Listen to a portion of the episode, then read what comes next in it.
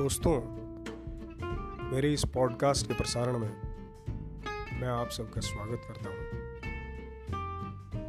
यहाँ मैं अपने जीवन की कुछ यादें, जो विभिन्न कविताओं, कथाओं व किस्सों के रूप में हैं, आप सबके साथ साझा करूँगा। आशा करता हूँ आप सबको पसंद आएँगी।